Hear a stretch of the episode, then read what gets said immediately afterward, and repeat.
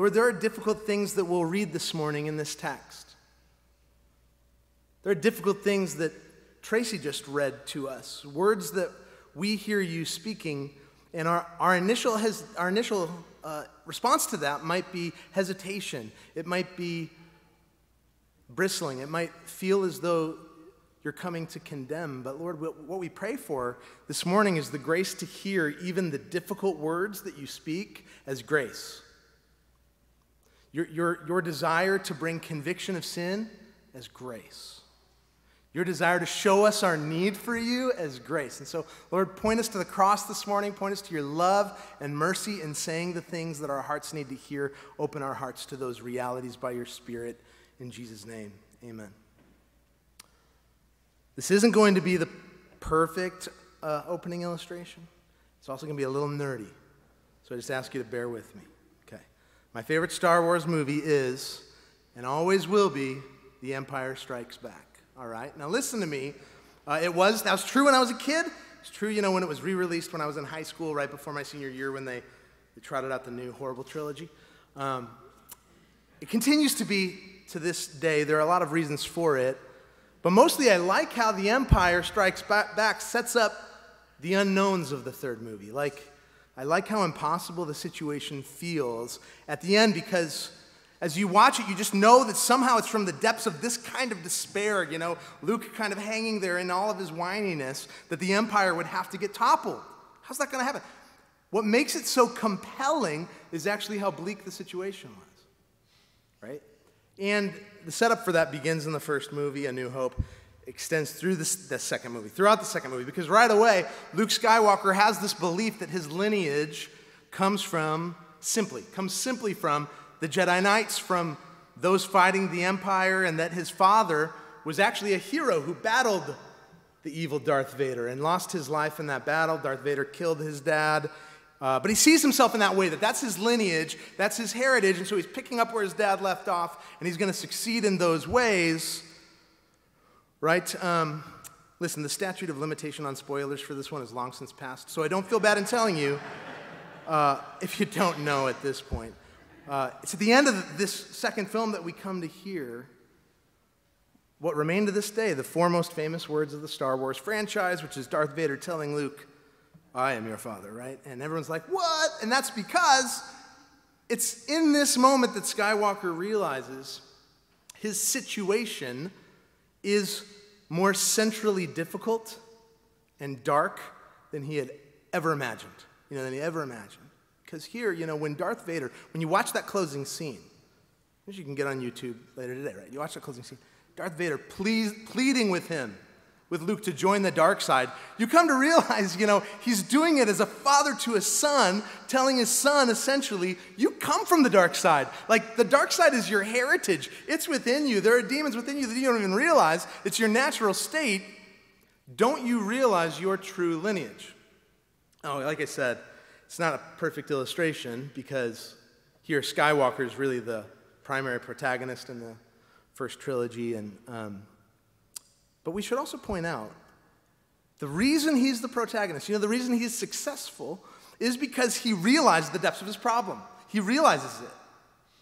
Something similar is happening in John 8 this morning, only without the realization, completely absent the realization. Because Jesus continues to speak to this crowd that he's been talking to. We've been slowly working our way through this dialogue that he's having at the Feast of Tabernacles, slowly working our way through this conversation. And in this conversation, he alludes to the reality that the, the crowd's father isn't who they think. The people are going to make two paternal claims. When I say paternal, I don't mean kind or fatherly, I mean from what lineage, right?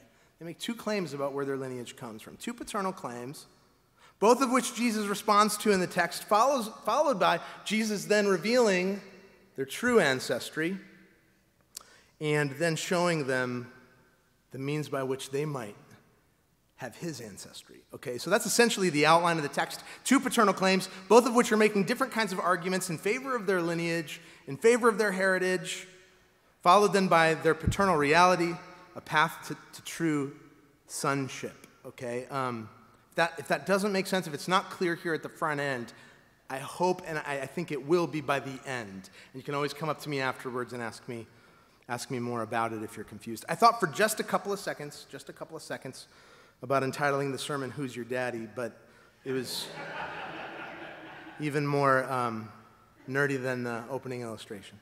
So instead, we're going to look at humanity's spiritual lineage, a little bit more boring, more appropriate. So instead, um, let's, let's start with verse 39, the paternal claim number one, okay? Uh, before, we, before we read verse 39, though, let me just, let's back up. Let's make our way through the context so that the flow of conversation makes sense. If you missed last week, I do encourage you, go back and listen. It's going to give a lot of context to what we're looking at here. But in last week's text, do you remember? Jesus addresses the crowd with what we called the marks of genuine faith. Right? So the crowd expresses belief. There's like a stated belief in the claims that Jesus was making about himself. They say, We believe, right? Jesus says, Listen, if your claim is genuine, you'll persevere in the gospel. If your claim is genuine, you'll submit to the authority of my word. If your claim is genu- genuine, you'll experience life transformation from it. Like there'll be change in your life as a result of that expressed faith. So there are these markers of faith. Not all claims of faith are genuine, okay, is what Jesus is saying. And increasingly so, he says, many from this crowd who claim to believe don't actually believe. And he ends that section in last, last week's text by essentially giving us three baseline reasons they don't believe in verse 38. So we see kind of the primary thing, and we're going to unpack this. But he says, I speak of what I've seen with my father, and you do what you've heard from your father.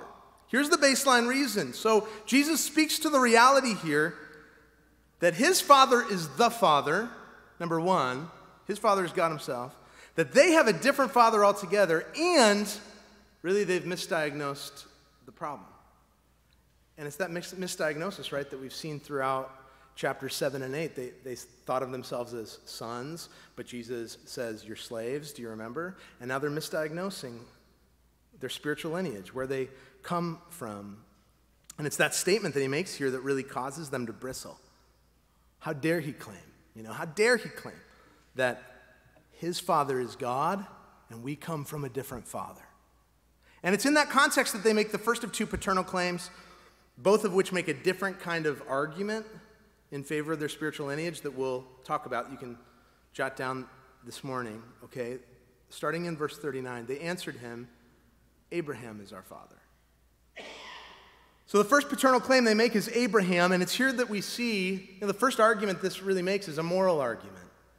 If you're taking notes, we see a moral argument from the people. In other words, yes, there is a strong sense in which the people continue to make an argument from ethnicity, a biological argument, right, by appealing to their ancestry, to their family tree, and saying, look, our, our family tree extends all the way back to Abraham. So that's part of it. So we're, we're his children by way of this family tree. That's part of it. But it's more than that. It's not just a biological, ethnic kind of argument, it's a moral argument, argument, an ethical argument. An argument that essentially says that they measure up well enough to be called Abraham's children. They measure up well enough in following the law, essentially in obedience, to be linked with this man who went forth and obeyed God when he was called to go to this place, right? So they see themselves in that way. Their obedience gives them credentials to be called Abraham's kids. After all, Jesus has just addressed perseverance and transformation as marks of genuine faith. So they're saying essentially, in part, they're saying, we have those marks. We possess that mark. We measure up to those marks, right? We're Abraham's kids. We're people of obedience. And the reason we can know that this is the implied, cl- implied claim they're making when they claim Abraham, in part, is because of how Jesus responds to it. He doesn't go after their biological lineage. Instead, he challenges, in no uncertain terms, any ethical or moral claim that they make that would cause them to say we're Abraham's kids, right? So, in other words, Jesus doesn't respond this time by making that distinction that we've been talking about between being ethnic Israel and spiritual Israel. We even looked at it last week together. So, last week we saw language that mirrored very much what the Apostle Paul writes when he says, not all who are descended from Israel are Israel. Not all who are children of Abraham, not all are children of Abraham because they are his offspring, right? In other words, a true claim to be Abraham's children comes about from the Spirit of God at work in us, not through something that we've done, not through our family tree. It comes about through regeneration, not through mere ethnicity, okay? It's inward, not outward. And that was Jesus' argument last week because the crowd was continually pointing back to their heritage. But here, the implication is more than simple biological heritage. So Jesus goes beyond it. Look with me at the text, starting in verse 39, that second half, second half of verse 39. Jesus said to them, If you were Abraham's children, you would be doing the works Abraham did. You see, the focus is on works. You'd be doing the works Abraham did. But now you seek to kill me. This is something uh, Jesus is going to bring back to our attention later on. Okay? Now you seek to kill me, a man who's told you the truth I heard from God. This is not what Abraham did. You are doing the works your father did. All right, so Jesus exposes a problem with each of these paternal claims and the arguments they attempt to make. So, paternal claim number one is Abraham. The argument it seeks to make is a moral argument. But the, the first problem he exposes is this number one, their conduct, their conduct does not match their claim. Their conduct doesn't match their claim.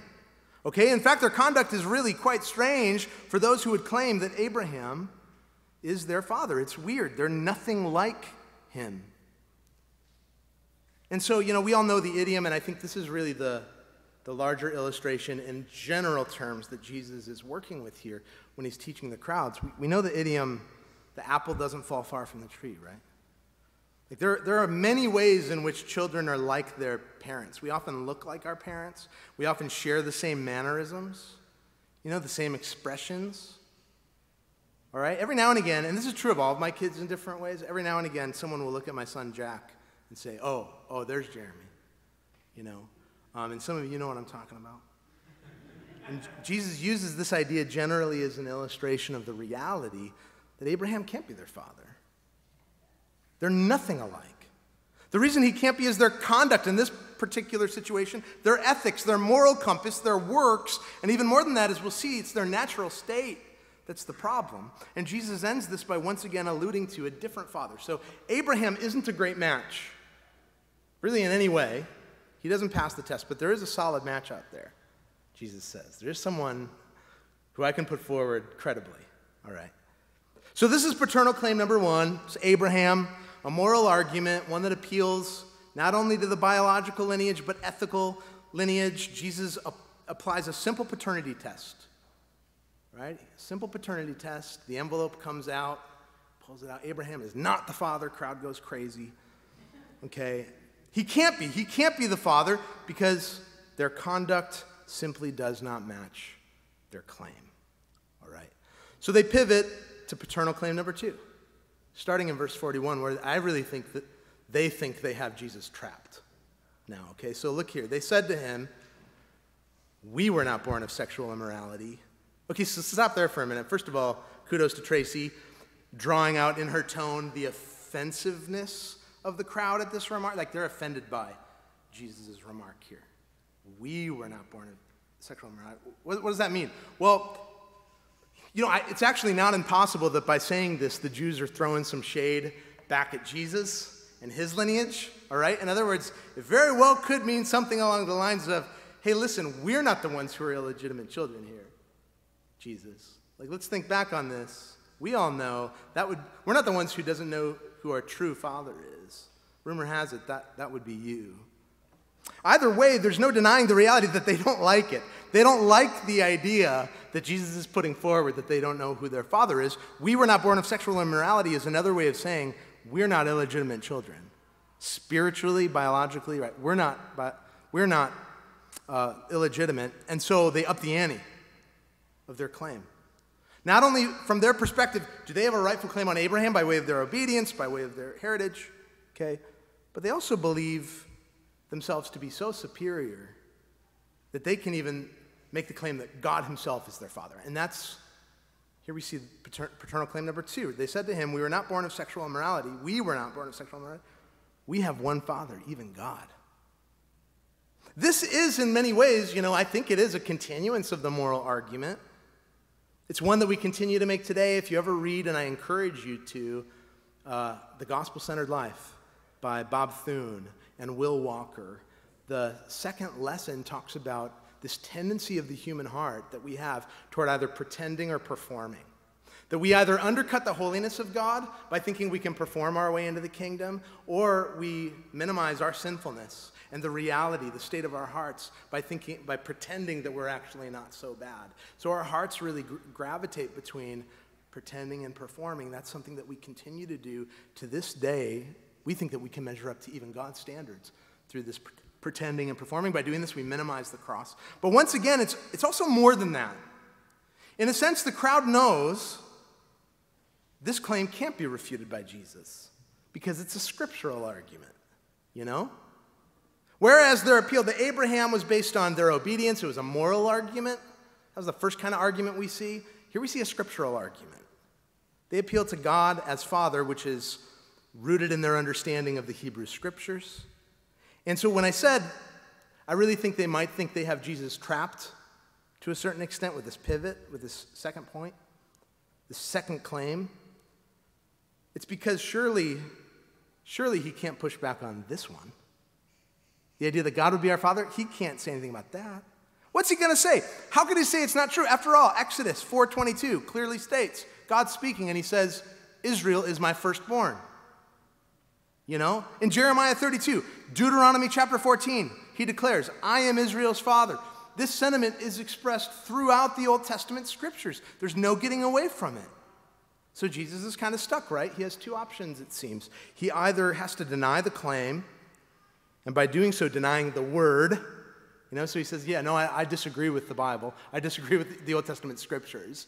And by doing that, he would undermine his own, his own mark of genuine faith from last week, which is abiding in the word. Jesus wouldn't be abiding in his word, you know?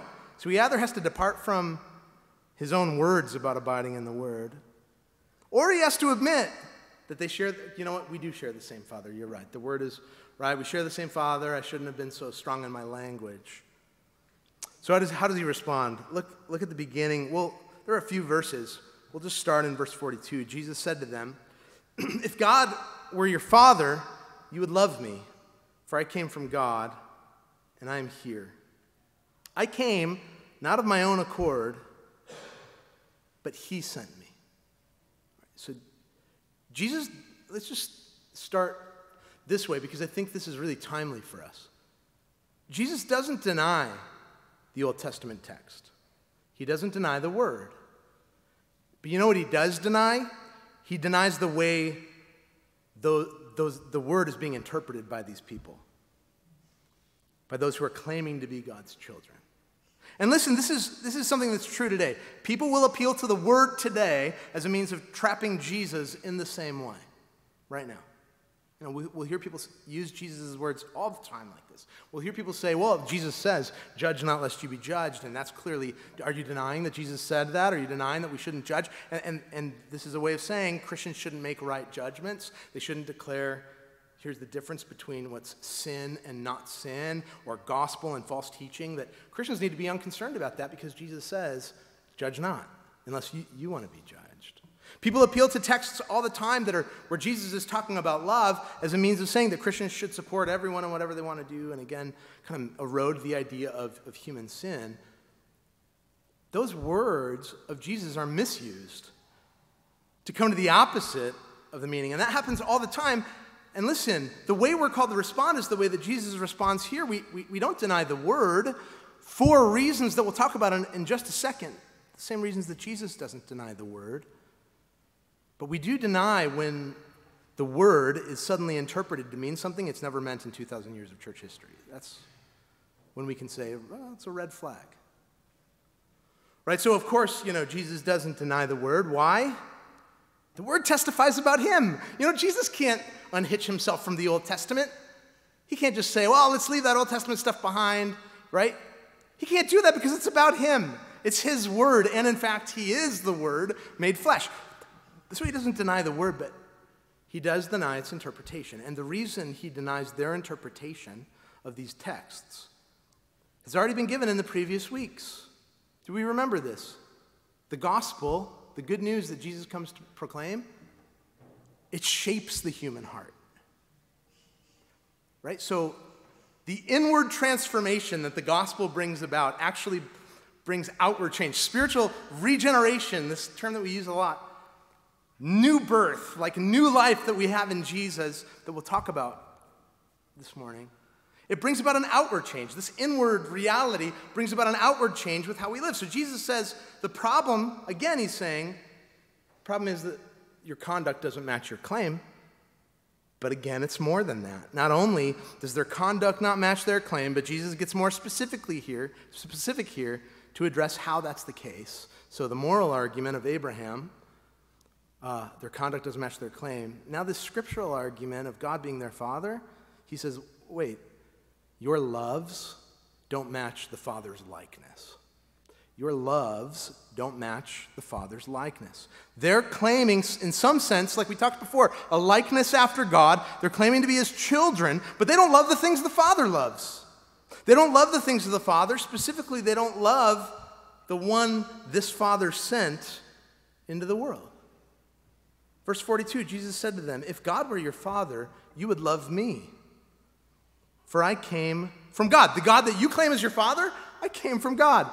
And I am here. I came not of my own accord, but he sent me. He says, Everything that I'm telling you, I heard him say.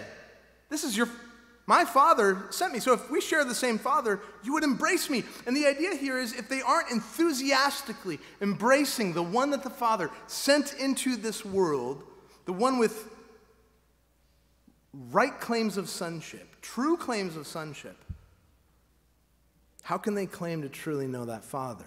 You know, it must be instead one of those, we see it, we see it in our time, one of those wild paternal claims from a distance that someone makes to be the long lost son of some celebrity in order to gain notoriety. Like that comes up in the news from time to time.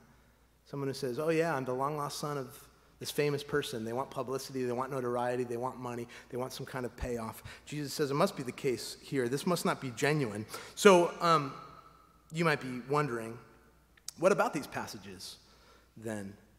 In which God says, because the scriptures say this Israel is my firstborn, I am Israel's father.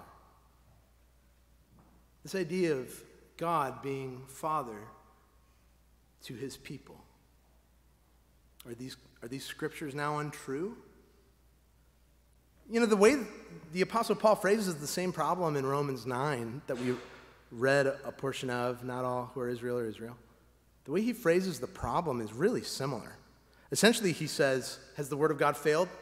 And that's the implied question that he's asking. Has the word of God failed? Right? right? So, has the word of God failed? Why? Because it claimed the true sonship of Israel, and yet Israel has rebelled and disobeyed, and they failed to recognize Jesus. So the word must have failed because the word said that they were sons.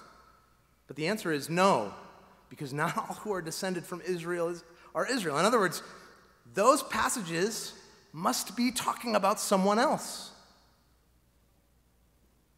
Certainly, there are those among ethnic Israel who are included in this, just as there are some people who are here that are making claims of faith, and Jesus uh, believes them to be genuine, right? Okay?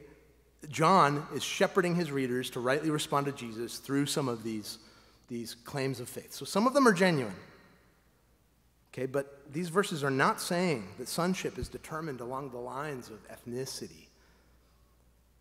Rather, it's spiritual regeneration, new birth, being born again, granted, granted sheer grace by the Father, Him doing for us what we could never do for ourselves, but we're going to get there. So it reminds us of chapter one again. So we keep going back to the prologue week after week.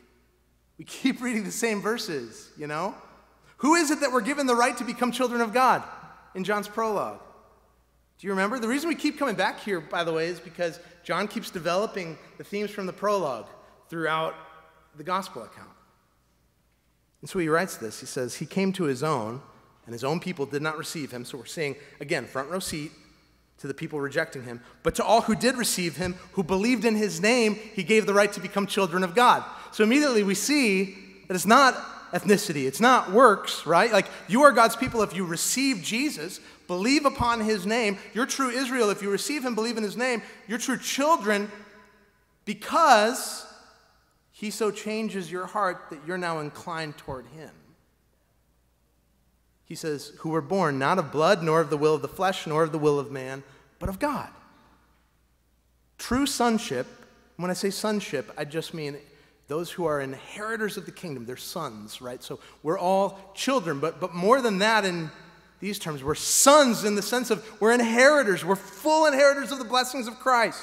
True sonship of the Father comes about by sheer grace, not by works, not by an ethnic claim, not by a moral claim. Sheer grace, the work of God, because it could never be our work, and we're going to see why in a second.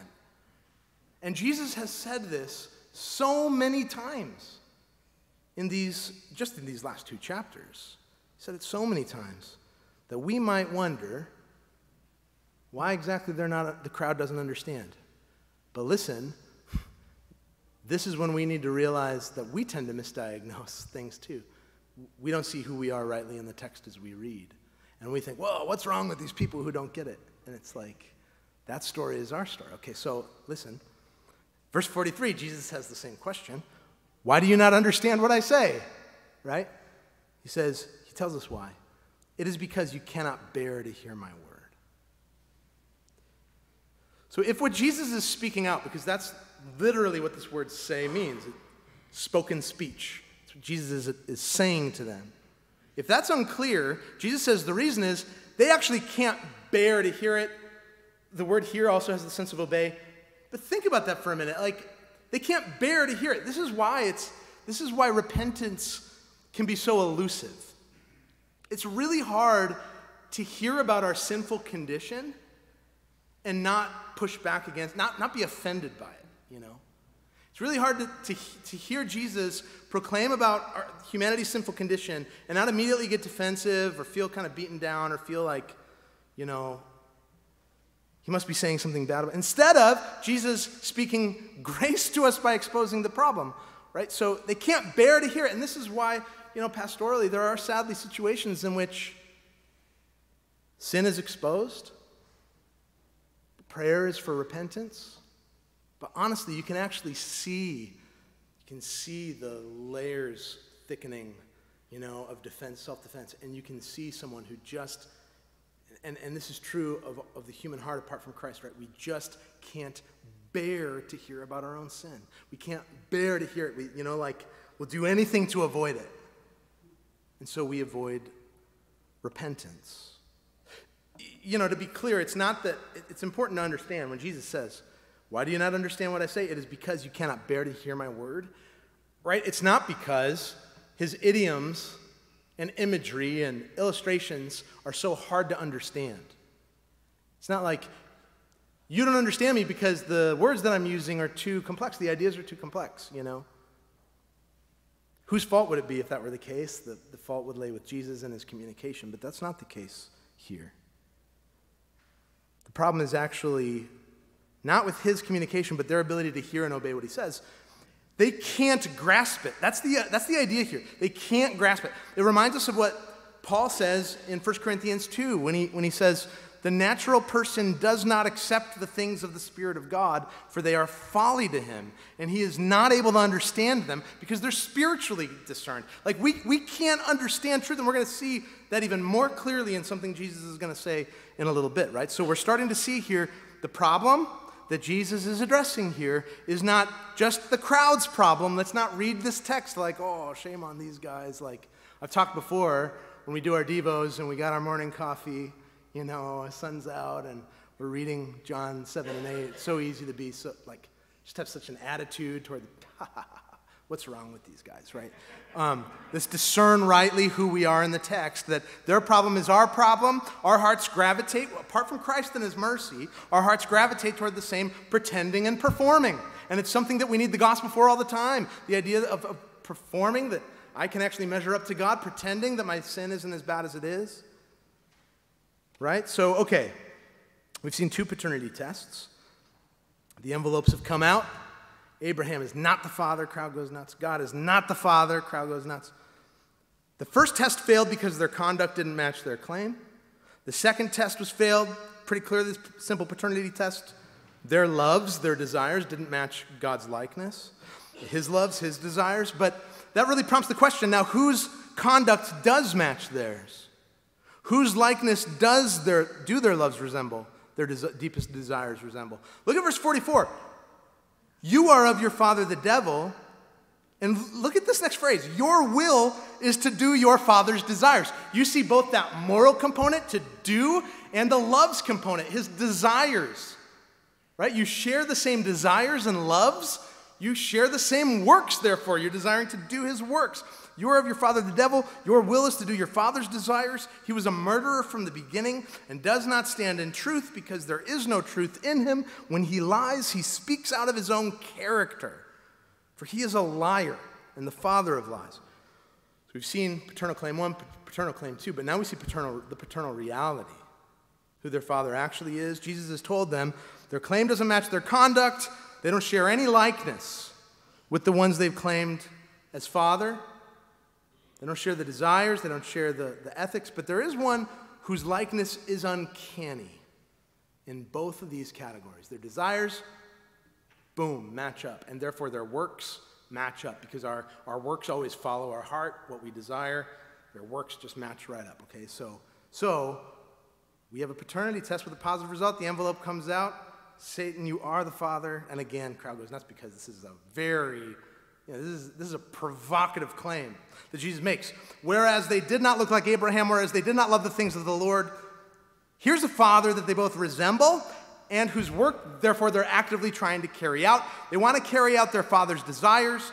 God desired to send his son into the world to save the world. They didn't share that desire because what it means implicitly is something about their sin, as we've seen for the last several weeks. It's something about their need of him that they don't want to hear about. They're fine talking about the need of other people for that kind of a Messiah, but not for them.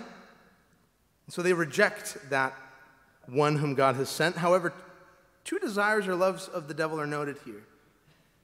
And, and Jesus is saying both of them are things that naturally we share. Why? Because they, they point us right back to the garden, right back to Genesis chapter 3. So look closer with me.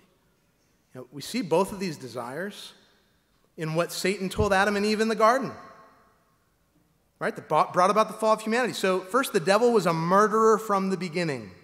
What is this talking about? Well, it's, I think it's this in the beginning, right? So it's allusion. It's an allusion back to Genesis 3, the fall of Adam and Eve, where God spoke he gave us instruction, He gave us His word, but humanity decided, and we use this language a lot at GLC because I want it ingrained in us, but he, humanity decided that we knew better than God, right?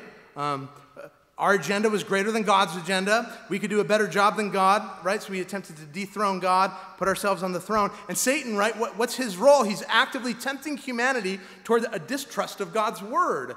So it reminds us of this first question that Satan asks in the garden when he says, did God really say? Did God really say? When humanity actively distrusted God's word, all of a sudden, spiritual death came cascading into the world. He sought to snuff out the world's spiritual life by, by causing distrust of the word of God, a distrust that continues today in a myriad of ways in which we hear all the time. Sometimes, even from those claiming often to be Christians. Did God really say, though? Did he really say? So he's a murderer from the very beginning. He sought to snuff out spiritual life. But second, Jesus says Satan doesn't stand in truth, for there's no truth in him. He abandoned the truth. And again, I think this is especially by way of that in the beginning, from the beginning, right? I think is bringing us back to the garden. Doesn't stand in truth. Do you remember what, what else he says? He says, Did God really say? Causing distrust in God's word. But then he openly challenges God's word, specifically the idea of divine judgment with this outward lie of, you will surely not die. You will surely not die. God's wrong about that. Yeah, sure, you heard him say that, but God must be wrong because you will not die. There will be no judgment from God. But what did God clearly state in Genesis 2:17? What were the exact words? You shall surely die. If you eat of this, you shall surely die. Satan says the exact opposite, you guys. He says, You will surely not die. He abandons truth. And again, so we see both of these components in humanity clearly in our culture. We hear constantly, Did God really say? And then, no, that's not how it is. You will surely not die. We hear it about all of these categories, some of which we talked about last week. And, and, and, so he abandons the truth. But Jesus goes further than this. He says, when Satan lies, he speaks his own native language. That's really what the text is saying. Literally, the translation says, he, you know, the way one commentary says it, he speaks out of his own nature, his essential characteristics. Right? It's his, lying is his native tongue. Lying is Satan's baseline. Lies are his base reality. Lies um, are his heart language. For most of us here, our, our native language is English. It's what we learned growing up. So if we go to a different country, we want to communicate with people speaking a different language in that country. I'm not sure if you've ever you know, gone somewhere where they don't, you, you don't share the language, and so now you're kind of scrambling to try to figure out how to say certain things, especially if you're going to be there for a while. You know, uh, it's, it's difficult. God, God's native language is truth, it's the only language he speaks. Humanity's native language is opposition to truth because of what happens in the garden, and, and it's the only language that we know apart from the grace of God. Humanity's native language opposes God's truth, but God's children are those whose hearts are cha- so changed, so transformed, that we're actually given a new heart language, which I want you to think about how remarkable that is. I want you to think about what would be necessary to be given a, a completely new heart language, a completely new native tongue. Not just a completely new understanding of a language, but like a new native language, a new native tongue. Okay? That's how transformed our hearts are, all right?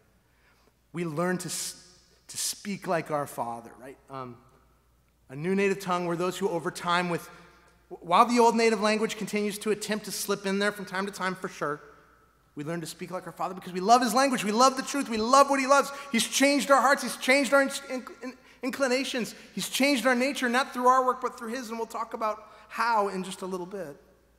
So we come to love what He loves. But those who do not receive Him simply stay in their native language, their native tongue, in which there is no truth. It doesn't mean that true things can't be stated, right? That's not what it means. It doesn't mean that no true reality can be reached, but rather the baseline is opposition to God. And that's precisely why we can't understand him. Actually, look at the grammar of verse 45, and I told you it was going to come to us in stronger terms. That, that, that uh, idea that the Apostle Paul wrote about, where natural man can't understand things of the Spirit. Listen to what Jesus says. But because I tell you the truth, you do not believe me. Why don't we believe? Because he spoke the truth, and we, we can't understand. You know, I took three years of Spanish in high school and a year in college. I don't remember most of it. This is confession time, all right? Um, and I'm bummed about that, legitimately, right? There's a lot of t- time and effort, and you kind of have this idea when you're in college studying Spanish and you had, you had some time in high school where you're studying, you kind of have this idea that, well, now I'm going to be bilingual, obviously, you know. Um, but, you know, it's I don't remember most of it compiling the problem. I was really in my late teens and early 20s when I first started learning it.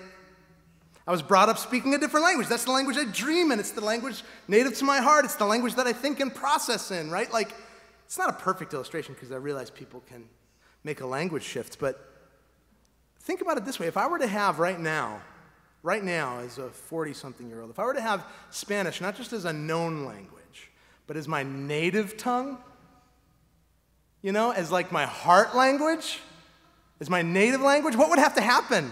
I'd have to be reborn into a Spanish speaking home. No amount of my own initiative could really change that. And so, not a perfect illustration, but if, if truth is to become our native language, what do we need? It's not our own effort, you know? It's not our own initiative that changes that. What we need is new birth. God's initiative, His grace and mercy in showing it to us because we just won't ever understand or believe anything about the truth apart from Him. How could we? We can't even hear Him. But listen, like, some of us might hear that and think, well, if I can't understand the truth, like, what's, what do I do? Like, how does this work? Uh, Have non believing friends who don't know Christ. How do I speak truth? Carson's really helpful. D.A. Carson writes this about verse 45. He says, from an evangelistic point of view, so from the point of view of sharing our faith with others, you know, the point of view of our friends and neighbors and coworkers coming to Gospel Life Church over the course of many weeks, many months, many years into the future. From an evangelistic point of view, this combination of themes, do you know what it does? He says it strips away any ground of boasting or arrogance from, the, from those who do believe, right? So, those of us at Gospel Life Church who do believe, This, these themes strip away arrogance because we didn't come to believe this because we were so smart, because our hearts were so good, because of something about us. We figured out what others didn't. We were such a good candidate for it. So it strips away arrogance or boasting because it's sheer grace. But it also, so Carson continues, from an evangelistic point of view, this combination of themes strips away any ground of boasting or arrogance from those who do believe, while it challenges unbelievers at the core of their being, instantly demanding that they reconsider the direction and entire array of values that have stamped their life up to this point. It challenges, right? So, meaningfully and relationally, bringing a challenge to those who think differently in the world around us. That's what we're trying to do at Gospel Life church, right? We, we, desire to engage with skeptics with the good news of Jesus. We desire to bring challenge, but what does it look like to bring challenge? It means gospel proclamation and leaving, leaving the fruit of that up to the Lord. Right? It means continued gospel proclamation, knowing that it's the Spirit of God who's working. So we open our Bibles with our non believing friends in the anticipation that as we do that, the Spirit of God works through the Word of God to do what we can't do, to change hearts. Right? Spirit of God works through the Word of God in the same way that it worked in my life, that it's the same way it worked in all of our lives to bring a transformed heart, because it strips away any boasting or arrogance or pride. And I think that naturally makes us more evangelistic, because listen, if we're a group of people who think that we came to know the Lord because we were so good, uh, you know, that just the, the pride of that makes you very unlikable, right? And understandably so. Be, because it's like, I'm so good, and maybe you can become, you know, like, I responded so rightly. I did such. But man, we, we're more naturally evangelists when we see the sheer grace of Christ because we come in with this humble posture that says, Yes, I know truth, and I can boldly say that I know truth, but I know truth not because of me. I couldn't know the truth apart from Christ, but because of Christ's mercies, and the same mercies that were offered to me in Jesus are also offered to you. So, how does it happen? Right? How does it happen? Because, you know, this is where, before we get to verse 46, you know, this is where we might be, feel, feel beaten down. And I want to avoid that here because we might think, oh, great, I came to church Labor Day weekend to hear Jeremy tell me that my true father's the devil. All right, great. Um, you know, and, and also to, to, to hear, like, I can't do, like, humanity's spiritual lineage, the default mode of the human heart, apart from God's grace and mercies, our spiritual lineage is fall sin, right? And I can't do it. I can't do it. I can't actually make something else my own native. I can't make truth my own native language. That has to be the work of God. So it can feel maybe a little hopeless, but I, I want to tell you there's so much hope. Jesus is being so loving here. Let's avoid the tendency of thinking Jesus must be somehow harsh in a way that's unloving or hateful or rebuking because he's saying these things. Jesus is, his mercy is so present in showing us our need because he doesn't just show us our need, you guys, like throughout, and we're going to see it even more next week, but like he doesn't show us our need throughout. He shows us our deep need, but then he shows us the degree to which he went to supply that need with mercy so that we might know Christ. Like by showing us our need, he shows us how we might know God. There's grace and mercy. So, so how does it happen? Here's the path to true sonship. Again, sonship meaning inheritors of the blessing, full inheritors, those who are part of God's kingdom in full. Verses 46 and 47 Which one of you convicts me of sin? I tell you the truth. Why do you not believe me? Whoever is of God hears the words of God. The reason why you do not hear them is that you are not of God. So that kind of restates a little bit of what we were talking about from 1 Corinthians 2.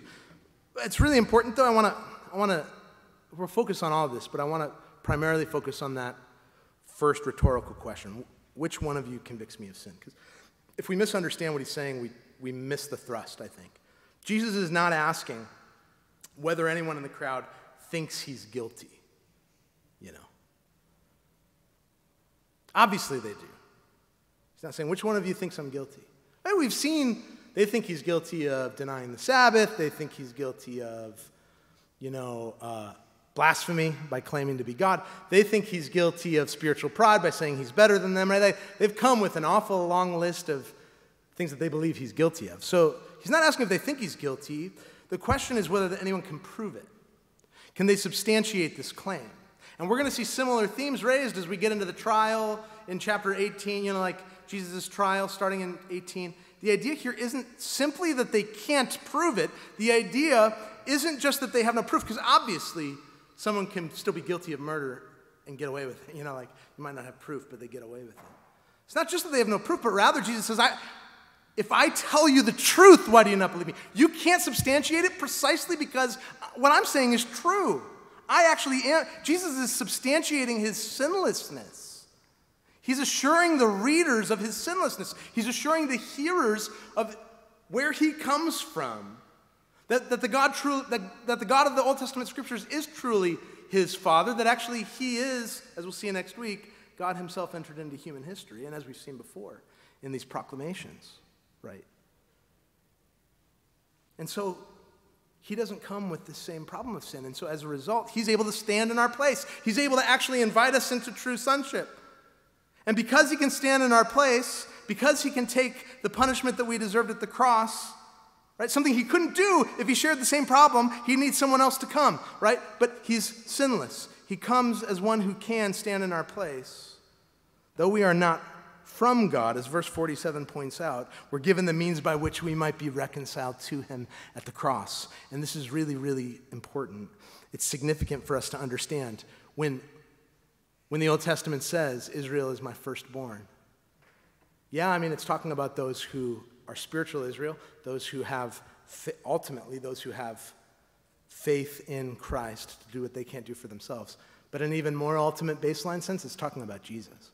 Jesus is the true and better Israel. Jesus is the one who would come perfectly as son, firstborn son, so that through the work of the true firstborn son, through the work of the one who was sent by the Father, God Himself entering into human history to do what we couldn't do, we can be called, we can have His status. We can enter into that sonship. We have the means by which we might be reconciled to God, to have our hearts changed, to have our language changed, to be a people of truth rather than a people of lies, to be those who really can know and grasp and understand truth. It's God's grace to us. That He came to expose the problem of our hearts, the depths of our sinfulness, the central problem we face, our separation from God, our heart's inclination to do the opposite of what he calls us to do. And yet, when we see that he's also provided the solution to that problem to such a great degree in Jesus Christ, doing for us what we're unable to do, that he came to die for us, we stop striving in the sense of pretending and performing. We stop the treadmill of attempting to save ourselves. We rest. You know, it's not Labor Day, it's Mercy's Day. You know, like we rest in his grace and mercies. We become true children. And then our hearts, by his mercies, are inclined to follow. They're inclined to speak the new language. Our hearts are changed. Our, our desires are changed so that what we do is changed. Right? He did this that you might be called his child. And if, listen, if you hear this pro- proclaimed this morning, you're not someone who you would have said, I'm a skeptic or I'm a non believing person but you sense your heart awakened by that grace, it's not because of you, it's because of His Spirit at work in you. But it's a sign that He's at work. Call out to Him by your mercies. Don't leave here until you tell someone that you're calling out to, his, to Him, that you're throwing yourself on His mercy. And for those of us who've claimed faith and belief, we continue in this same gospel for our joy, transformation, and life in Him. Let's pray. God, thank you for the work that you've done. Help us. And help us this week, even, to not see conviction of sin as some unloving, hateful, or harsh, overly harsh judgment or discipline, but rather help us to see it as your tender love and care towards those you love. Help us to see your exposing of the central problem, such grace and mercy that we can just throw ourselves on your mercies every day. The mercies new every day. We pray all this in Jesus' name. Amen.